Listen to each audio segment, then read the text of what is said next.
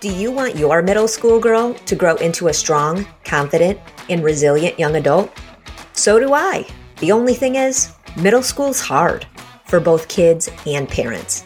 Welcome to the Raising Middle School Girls podcast.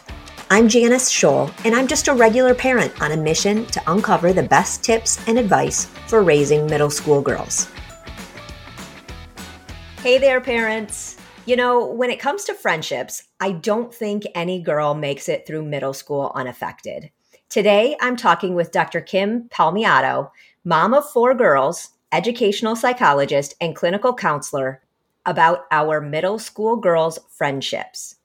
Friendships can change in middle school, and we're going to discuss what parents should expect with our girls during this time, as well as when and how parents should get involved in their daughters' friendships.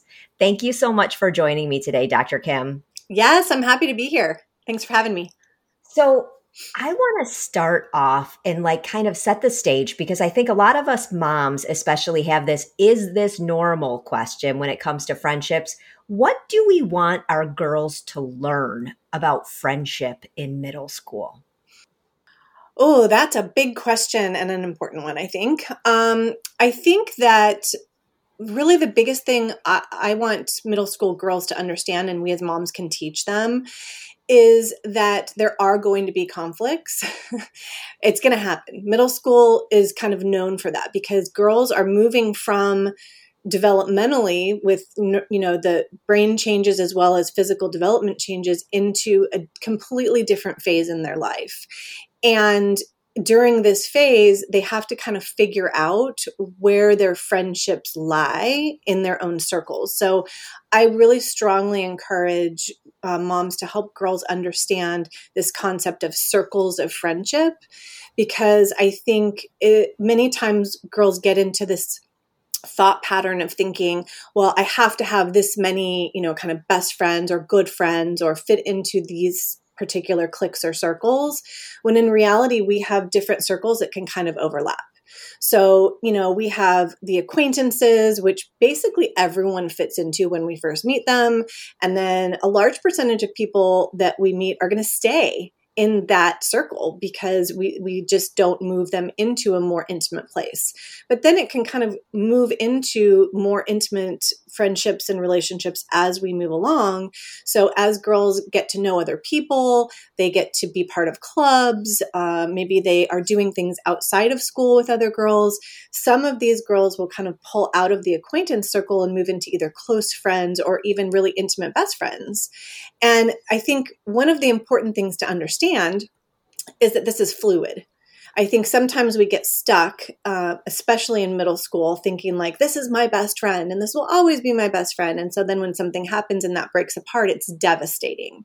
But if, if girls can understand that there's fluidity within the friendships, um, sometimes that helps to help them frame it in a different way in, in their mind to understand that, okay, well, this may not be where this person fits in right now, but it could change as you know life goes on we all kind of laugh that in sixth grade they stick to who they know for a while maybe even the whole year. And then in seventh grade that seems to be the year where there's a whole lot of friendship shake up. Oh yeah.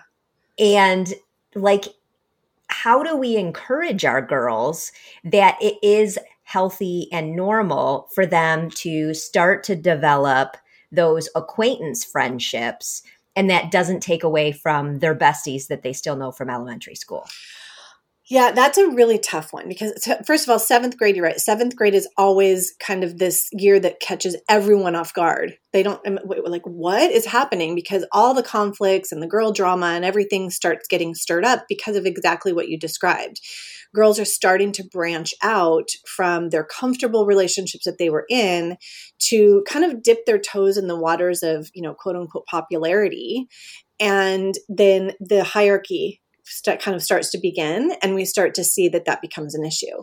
So i think in, in order to help girls understand how to manage that it really boils down to number one helping them understand themselves and be confident in themselves. Because i think when the, the girls that i see uh, be the most successful with this transition are the ones that kind of know what they are and or who they are and what they expect in a friendship So, um, really helping girls understand what are your friendship values? Like, what do you value in a person to to put them into those more intimate circles that you have within you, within your friendship groups. Uh, once girls are able to identify that, it really kind of helps them navigate a little bit more and feel a little bit less, uh, what's the word I'm looking for? Uh, betrayed, I guess, right? When another girlfriend might move into another circle. Because I think that's really what it boils down to. If I have a friend, I've been friends with this person all through elementary school, we get into middle school, we're still hanging out in sixth grade, and then seventh grade, all of a sudden, this person wants to go with this other group more than likely because she's testing out that popularity type of um, thing and i'm not feeling it or maybe i don't want to be a part of that then when that separation happens it does feel like a betrayal like you're you're leaving me behind. But the reality is if we can reframe that for our girls and understanding like well m- maybe that group that she's moving into doesn't fit your values that's okay. For her at this moment it might. That doesn't mean she might not circle back right? So let's look around you and figure out what other people in your life or at school or in these other groups do fit those values and let's nurture those relationships for a little while and see where that goes. I want to talk more about this betrayal piece, but before we do, there's something else that you said that I want to I want to focus in on for a second, and that's the like having confidence in in who they are. This is a really hard age to do that, right? Like most of our girls, well, we know that self confidence plummets in middle school for girls specifically. And in addition, you know, it is a season of change, of transition and volatility. So, how do you suggest girls kind of establish what their friendship values are in a season where they're still kind of figuring out who they are themselves? That's a really that's a really good question. I think that understanding values really comes down to what does this person make you feel good about yourself? That's really the first question that I always ask girls is like, how does this other friend make you feel when you're around them?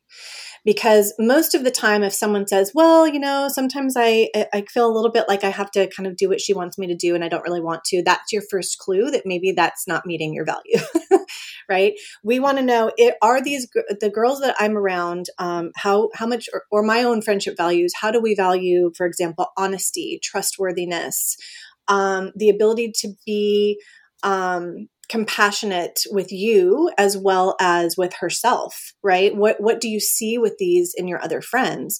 So kind of going down the list of what makes a good friend and then aligning yourself with which of those are most important helps to really define those values for yourself.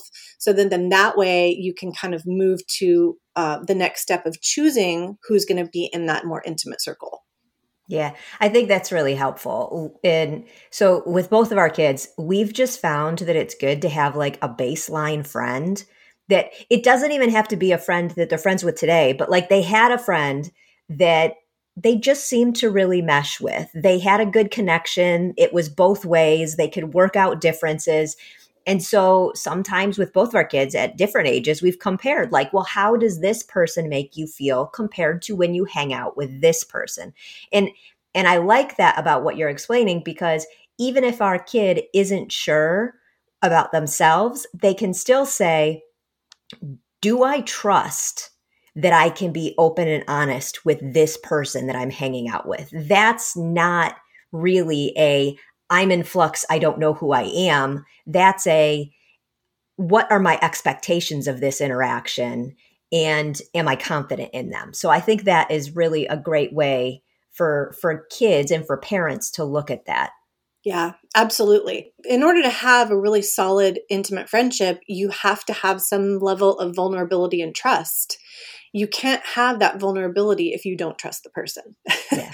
right. So I love the idea of having the baseline friend. I think that's a really great kind of um, tool to teach the, the, our girls as well is like who is that baseline for you and i and i love the idea that you just said it doesn't have to be somebody that's currently in your life like it could be anybody that you can reflect on that's perfect yeah yeah it's just a like check in how do i feel with this person and what does a good friendship interaction feel like and are they different? Exactly.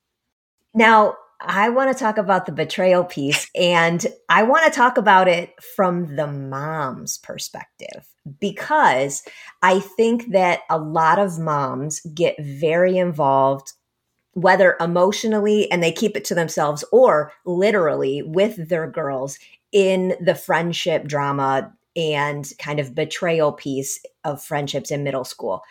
The first question I want to ask what is our role as moms to help our daughters through friendships in middle school? So, the number one role is not to fix it, but to help guide her through it. because I think and I'm guilty of this too, right? Because your your your mama bear gets involved and really just wants her to be okay and happy.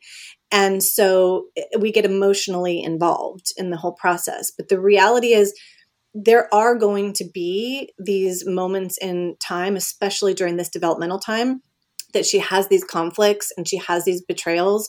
And that's the whole purpose of adolescence is to figure out how to work through that so that she's developing skills along the way. So if we interject and we get involved and we try to solve it for her or even just kind of like offer advice without it being requested or whatever it is to try to solve the problem we're we're kind of stealing that opportunity away from her um, and so I would, I always encourage moms to uh, ask more questions than give advice.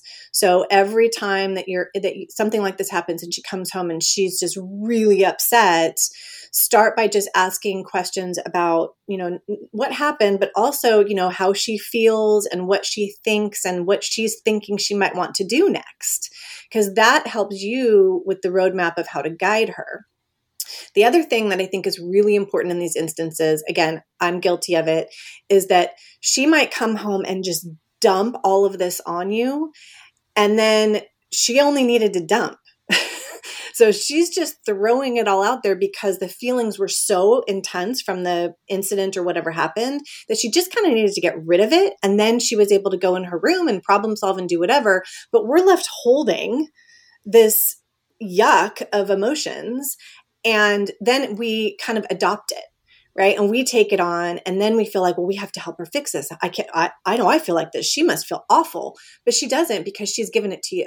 I think understanding sometimes that if you can just find a way and i believe me i'm going to say this but i know how hard it is but if we can find a way to kind of take it and hold it in a separate container for her and not take it on ourselves then it allows us to kind of present the guidance in a more rational way with her and it helps us guide her from where she is and not from where we are emotionally. Uh, this okay i want to i want to get into this because this was like a really aha moment for me. It's when our kid comes home and is upset about something it feels like sharing. It feels like they're bringing us into their hurt and suffering.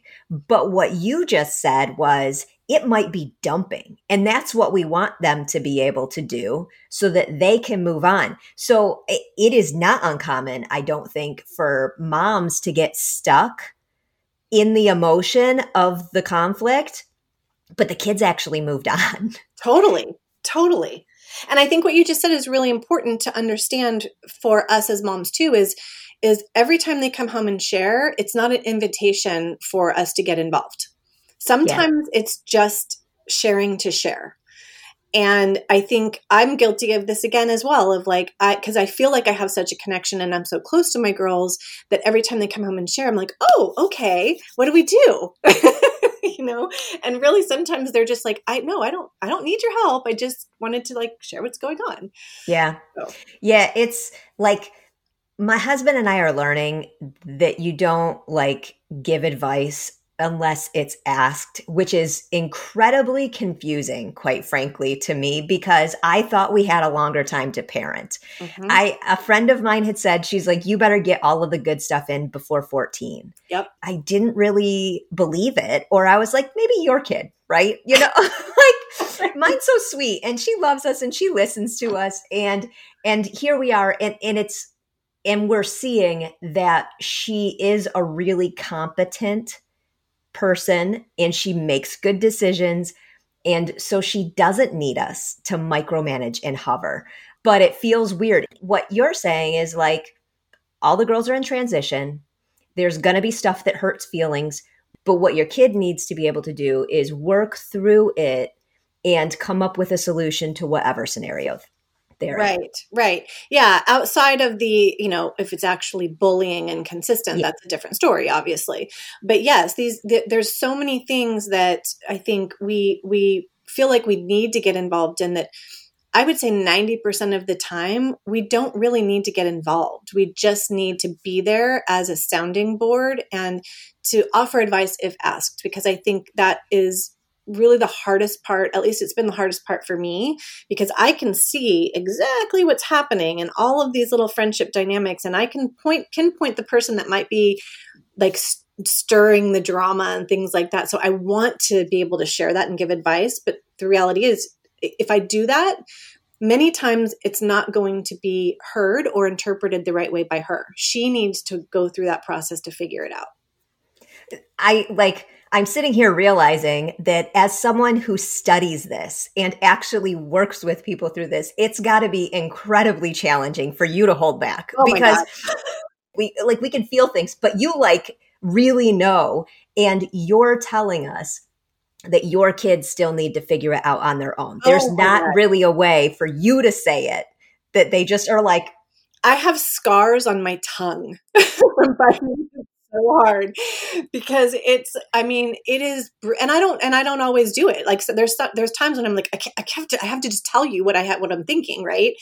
Um and i think uh, i find that middle school you still have a window of time where they're where they really kind of do want that advice. I think my high schoolers they rarely come to me anymore and if they do it's because they really don't know yeah. Uh, middle school, I feel like we still have a little bit because they are still figuring out. It's all really new, and everything is really raw, like yeah. really raw emotionally. So they, I think, appreciate. They'll kind of straddle that line between childhood, adolescence, childhood, adolescence, and so we, when you get them on that side of the fence that they're in the childhood, it's easier to have those conversations.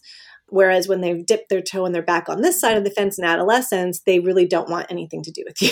they want to do it on their own. yeah, I think that's helpful for me because sometimes I think like we have the moment of more child and then I take that as like an invitation that we're back there. Like we're going there. I can stay here. And it's like, no, no, no. This was just for this one little thing, mom. Get get out. Let me do it. yep. Yep. I, I mean, it takes a very big emotional toll on us because it feels a little bit like like the like like you're crazy sometimes like i don't know where i'm at. I don't know which side i should i should be working on. I don't know how i should approach you. Eh, it's it's crazy making at times. Yeah.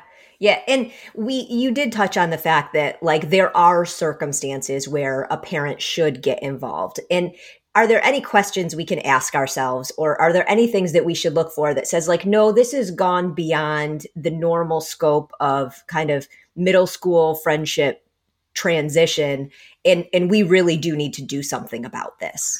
Absolutely. Um, i think the way that i can tell you the way that i handle it um, what i handle it the way i handle it at home is let's say my daughter comes to me with a problem and so i will we'll talk a little bit about it. I'll hear what she has to say and then i'll ask her you know would you like my advice? If she says yes or no and then i'll say at, at what point would you like me to get involved? More more than likely she's going to say i don't need you to get involved. And there there might come a time that she says yes then that's when you have that invitation to do it on the other side, if she's still saying no, and you can see that there are maybe like symptoms of depression or significant anxiety that are starting to really pop up, she's lost interest in doing things. She's really kind of super retreated, not just retreated in her room, but you can tell there's a withdrawal piece. There's changes in, in eating or sleeping, like all of those things that might be signs of depression. Those or, or significant anxiety or fear of going to school, you know, those types of things are big red flags. And those at, uh, when those types of things have happened, we we did have that happen even in our house where I've just stepped in and said, so at this point, your mental health is impacted, and I have to be able to help you because as a mom, that's my job. So let's talk about what that's going to look like. And then I will, I mean, what I've done is actually like typed out the email to whoever it is that I'm doing, you know, whether it's a teacher, a counselor, an, another mom, whatever. And I let my daughter read what I'm sending. And that might be controversial to some people, but I feel very strongly that they, it shouldn't be a secret. Like, I want them to see that this is how I'm handling the situation. This is what I'm saying. It also models the way that maybe like I might approach a, a conflict or a problem that's that's happening and so it, it's kind of on a couple different levels teaching her as you go but it's also keeping that connection going so that she feels like you're not taking over you're just facilitating and then if I got something wrong, she'll say, actually, I don't really, that makes me feel uncomfortable when you say it that way. So we talk a little bit about, okay, well, how, how could we say it in a way that makes you feel comfortable, but still conveys the message that I need to send? And there have been times that we've tweaked it. There have been times when if I have to have a meeting with let's say a counselor at the school, I will always invite my daughter with with me. If I if I can't for some reason, I will let her know I can't in this situation, but I'll let you know what happened. So I think sometimes we get caught up in in, in fixing it and forget that it's actually her issue. So she needs to be involved in the process of resolving it as well. Yeah, I, it is so easy to get focused on the moment and forget that one day we won't be right next to them to solve right. the conflict. Right. Yeah. Yeah. I want to talk about a different scenario, which is our middle schooler is not making friends. Mm. What do we as parents do for the kid that we feel like and and I think there's two buckets of of this scenario. And one of them is our kid really wants to connect with some friends and is lonely and just doesn't seem to be getting there. And then there's another kid who us parents are like they need to have more social interaction and friendships but they seem okay with it.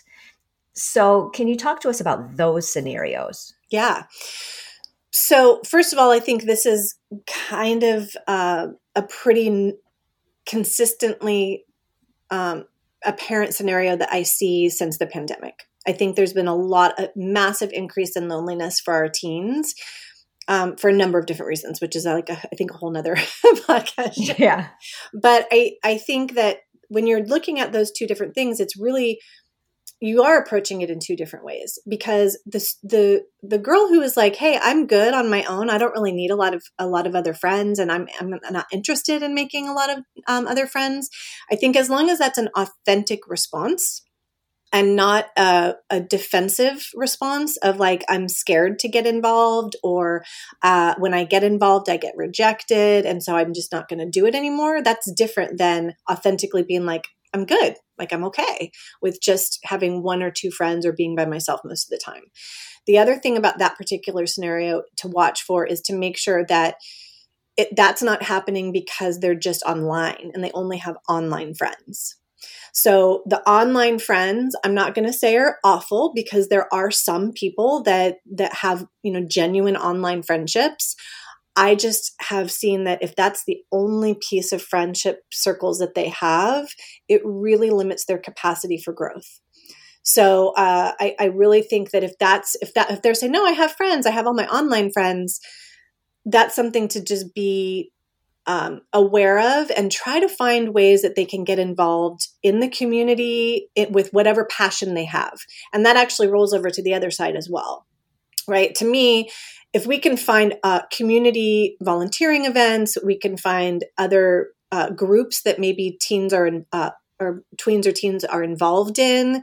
It can be things like Girls on the Run, even or wh- whatever it is that allows that circle, those circle of acquaintances, to for them to just be exposed to people. Because really, this is just about exposure. We again had this a very similar issue with one of my daughters um, that she just couldn't. she had this opportunity at school with a lot of people but all the people were just not her people and it just was very difficult for her and she transferred to another school and same thing like she just couldn't connect for whatever reason so she was very into equestrian and so we just kind of beefed up that area and tried to get her so that she was her circle of people that she was exposed to in her passionate area was expanded And so then once that happened, she started kind of finding people she could pick to attach to and create more of these closer friendships. So I think finding ways, finding out, okay, what is it that they're passionate about, and then finding ways to capitalize on that to open up the circle of people they're exposed to. And then it organically will start to happen for them.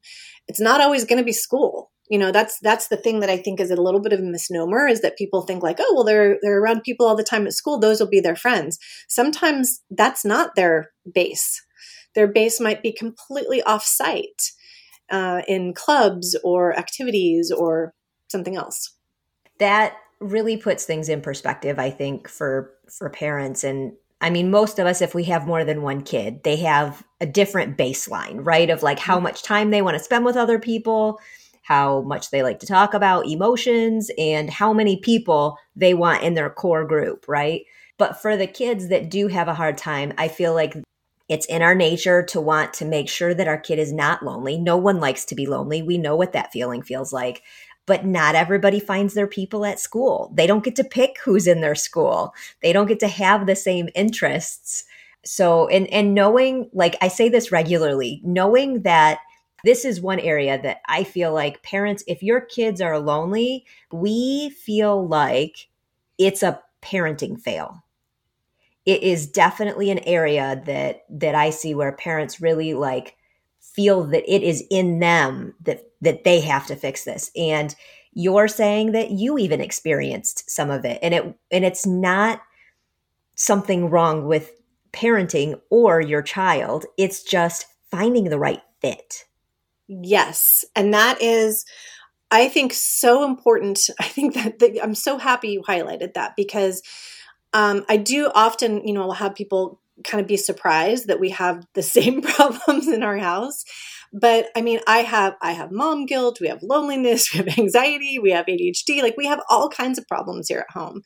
And it's really and i don't have all the answers to be quite honest because as you go through and you you, you experiment and that is part of the parenting journey as well is like you you kind of have to experiment a little bit with each child because each child is different so as long as you're doing that from a place of love and um, education and you know all these other things that we want our kids to come to us as it's normal but i do think that i found that i did the same thing i was starting to fall into that trap of like oh my gosh, I need to fix this. It's not okay that she's so lonely. Maybe I haven't exposed her to enough. Maybe I haven't gotten her in the right classes. Maybe I haven't, you know, really spent enough time with her. And, and maybe I haven't nurtured my mom friendships as not, uh, enough to get the other friends to come over. And, and really that had nothing to do with it.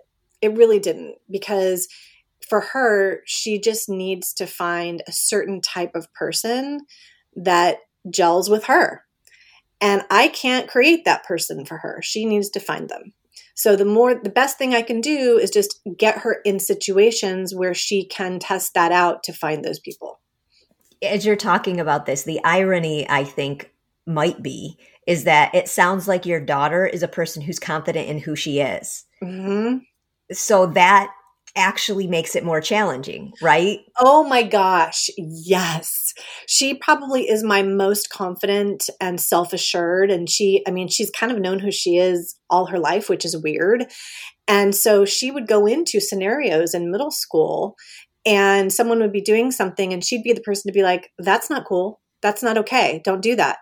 Well, that actually kind of worked against her in some instances because the confidence and the um, kind of uh, her own boundary setting scared some other kids because they didn't have it and they didn't know how to deal with it. So you know I, I always tell people yes we want we want our girls to learn boundaries. We want our girls to have confidence. We also need to understand that with that there's another set of kind of rules and guidance that we have to teach them of how to use that in a way that doesn't I guess, for lack of a better word, alienate other kids because the other kids are feeling scared of it because they don't have it yet. Yeah, I also think um, that part of part of the reason why I'm on this mission to educate girls and moms is because what I've found with my girls is that they are walking into situations with kind of really high EQs because we've done so much work on emotional intelligence and your confidence and self esteem. And so they're walking into these scenarios expecting other girls to have the same skill set. And then when they don't, it becomes dramatic because, and, they're, and my girls are like, well, I don't know what the problem is. But the other girls don't know what to do because they've never been taught these skills. So then what happens is the girls with the higher EQ get isolated and they get kind of ostracized because no one really knows how to deal with them. And this was actually an unexpected challenge for me in the beginning because I always thought, like, oh, I'm going to give them all these great skills. They're going to go into life and it's going to be fabulous for them. They're going to ease their way like smoothly through adolescence with this. And it was actually the opposite. We had to do a lot of other work on kind of helping them understand how to in in a like guess, I guess in a way teach other girls without being bossy if that makes sense. Yeah. And it's been a big challenge. So I, I think i'm not saying don't teach your girls these skills. I actually want the opposite. But i think if you find yourself in that situation just understand that then you have kind of a secondary skill set that you have to teach them of being patient with others, having tolerance for others, and finding the people that do have that skill set, which they are out there. It's just not as easy to find sometimes. Wow. I think that is like a really important takeaway. If you're listening to a parenting podcast called Raising Middle School Girls, you're probably doing some of the work, right? Like mm-hmm. you're trying to raise daughters that are strong and confident and have a high EQ. And I don't ever thought think I thought it could be an actual challenge. Like that education could be a challenge. But you're right, not everybody has those skills. We understand that I think intuitively more with younger kids. Mm-hmm. You know, we have more of these talks when they're in like kindergarten and we're like, you know, telling our son, buddy, it's okay. That kid's just still learning some of his lessons, you know, like but but it's still happening in middle school. Some kids are more proficient in certain skills than they are in others. And that applies to math and executive functioning and emotional intelligence. Absolutely. And I think the difference is that in elementary school, well, first of all, the adults around them have more patience and have a little bit more understanding of how to intervene to help everyone resolve those conflicts as we move into middle school, I think especially educators are much more hands off or punitive, and there's not an understanding that this skill development is still happening. So instead, instead it becomes, um, you know, there's. I, I was just saying yesterday, my one of my middle schoolers, you know, came home and said something happened, and she said, "I said, why didn't you talk to somebody?" And she said, "I don't want to be a snitch." And I was like, "Oh my god, red flag word! I hate that word! I hate that word so much." But that's the there's a level of a culture of, of secrecy that's happening in middle school that is kind of reinforced by the adults, even if it's unintentional you yeah. know even if it's unintentional it's happening and that is where the kids with the high EQs are coming in and trying to kind of address it and not getting the support that they would have gotten from elementary at the site that they're at now. And so it, it becomes much more challenging to kind of navigate that that is at minimum a whole podcast episode in itself right. maybe a whole documentary because you know the the secrecy in middle school and and feeling like there is like you're integrated with the adults when you're really mm-hmm. little but it you know some kids learn things more behaviorally they just pick them up on their own and then some kids have to be taught some of these skills and and we're all realizing hey not everybody picks up the emotional intelligence just innately, but we still act like they do in middle school and kind of say hands off. Yep, absolutely. Absolutely. Very interesting. Mm-hmm. Well, Kim, I know there's going to be people who want to learn more about your work and how you can help with their middle school daughter. Can you tell us where we can find you? Yes, absolutely. So uh, you can go to my website at nurturinggirls.com. Um, and I'm I'm I'm really active on social media. So TikTok and Instagram and Facebook is all the at nurturing and then underscore girls. So it's a little bit different. So uh, nurturing underscore girls at all the social media. Thank you so much, Kim. It was great talking with you. Great talking with you too. Thank you for listening to the Raising Middle School Girls podcast. If you enjoyed this episode and want to hear more conversations with experts designed to help you support your middle school girl, please hit subscribe. You can also sign up for the newsletter at the link in the show notes to receive emails about tips and resources, upcoming events, and new podcast episodes, all designed to support you and your child.